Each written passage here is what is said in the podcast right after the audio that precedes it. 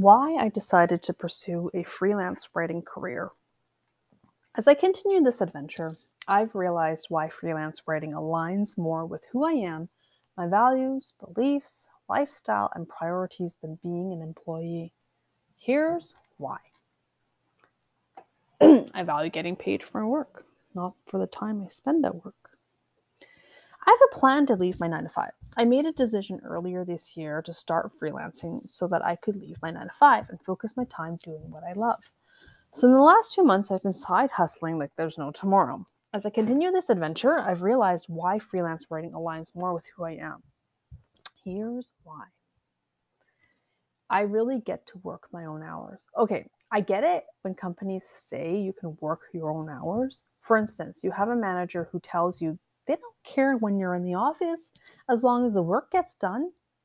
But what if your work requires you to collaborate with people, you know, like your team, different departments and programs from different time zones? Whatever you're working on, you need someone else to provide feedback, sign off on things, give you their subject matter expertise, and so forth before you can wrap it up. And what if this certain person is on vacation or sick or left the company and the position is vacant? You have to adjust when you're working, depending on who you're working with. What about mandatory team meetings, monthly department meetings, forums, working group meetings, committee work, external stakeholder meetings?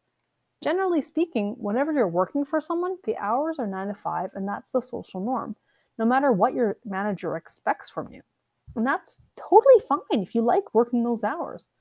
However, as a freelancer, I can literally work my own hours. I can do an hour of work, like write part of a client's email after I put the kids to bed, and another of work, like finish off a blog post before they wake up. The flexibility of when I work aligns with how I like to live my life. I plan to continue working similar hours since I'm a freelance once I'm a freelancer. However, I like knowing I have the option to pick up my kids from school, share an afternoon snack together, go to their school plays, and take a day off without having to request permission in advance when I know I've worked enough that week. Lastly, I don't want to feel the pressure to attend a meeting at 5 p.m. because important people are there, knowing I'll have to rush home just to spend an hour with my kids before their bedtime. I don't just want to read them a story and tuck my kids in at night. I want the freedom to be available when they need me. I know once they're in school, they'll want to start spending less time with their mom and more with their friends. I don't have to do unnecessary small talk. You know how they say that the best jobs are those that pay like crap but have the best people? One of my favorite jobs I've ever had was working at a local coffee shop as a teenager with friends. It was so much fun hanging out, chatting, getting to know the quirks of loyal customers while making a making a minimum wage plus meager tips. But that was when I was a kid. What about when you're grown up and you're trying to prove yourself, making the money so you can buy the sedan and the house with the picket fence? So you start applying for jobs based on your education and experience.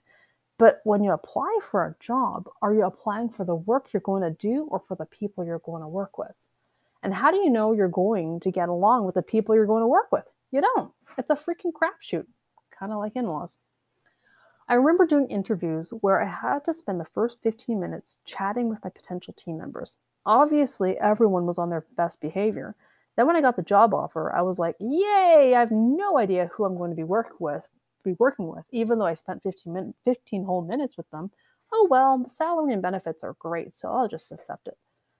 Obviously, it's Im- impossible for everyone to get along with everyone and become besties.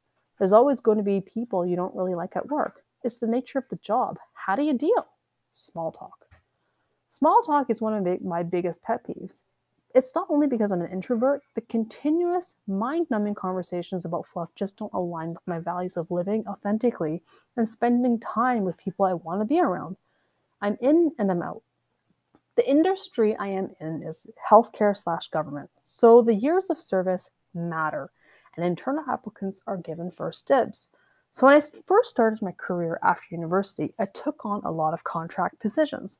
I'd be working two part time positions with six month terms, then I'd pick up a year contract to fulfill a maternity leave. Eventually, I landed a per- permanent position. That was all I cared about. I wanted job stability a steady paycheck with all the benefits, However, as I reflect back on those years of doing contract work, I actually quite enjoyed it. I liked knowing there was an end date. There weren't politics to navigate because I was only there temporarily. People knew they could they could they treated me differently, well almost better. I wasn't a threat to their corporate climb, so they could just be themselves. Again, this aligned with my values of living life authentically. I want people to be themselves around me because I want to be myself around them. And if they're not gelling with me, I'm not obligated to do lip service or make conversation. I would focus my attention on doing the work, leave, and I'd be on the next thing. I value getting paid for my work, not the time I spend at work. Do you want to get paid by the hour or by the work that you do?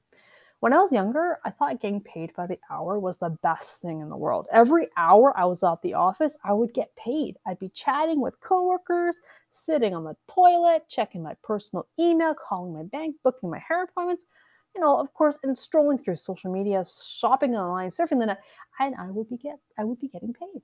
Don't get me started on unscheduled computer system shut, shutdowns, fire drills, or anything that forces people to idle around and not work but still get paid. But does the money make it all worth it? Sure, when I was young and it was all about the money, that was when I didn't value my time much.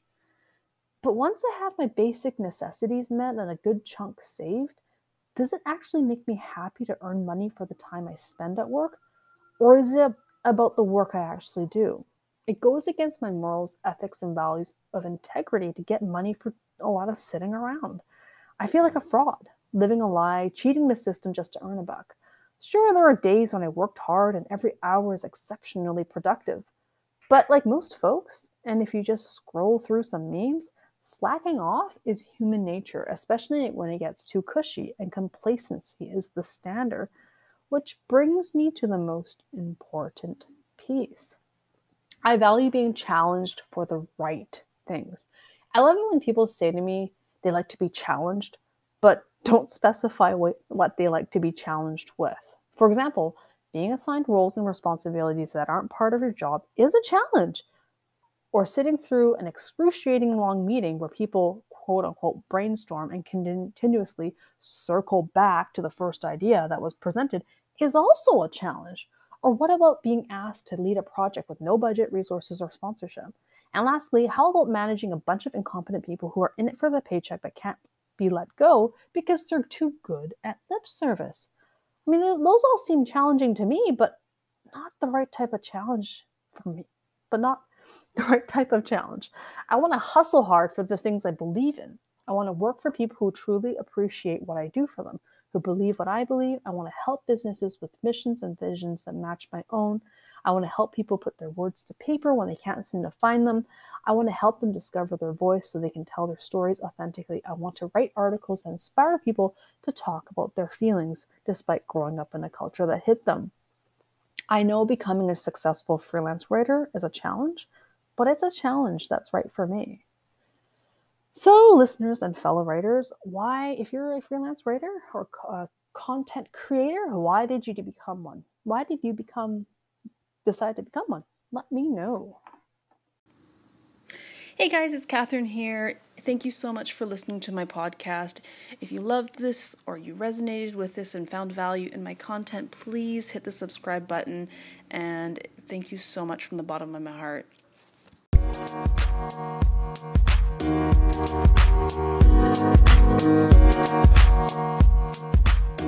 you.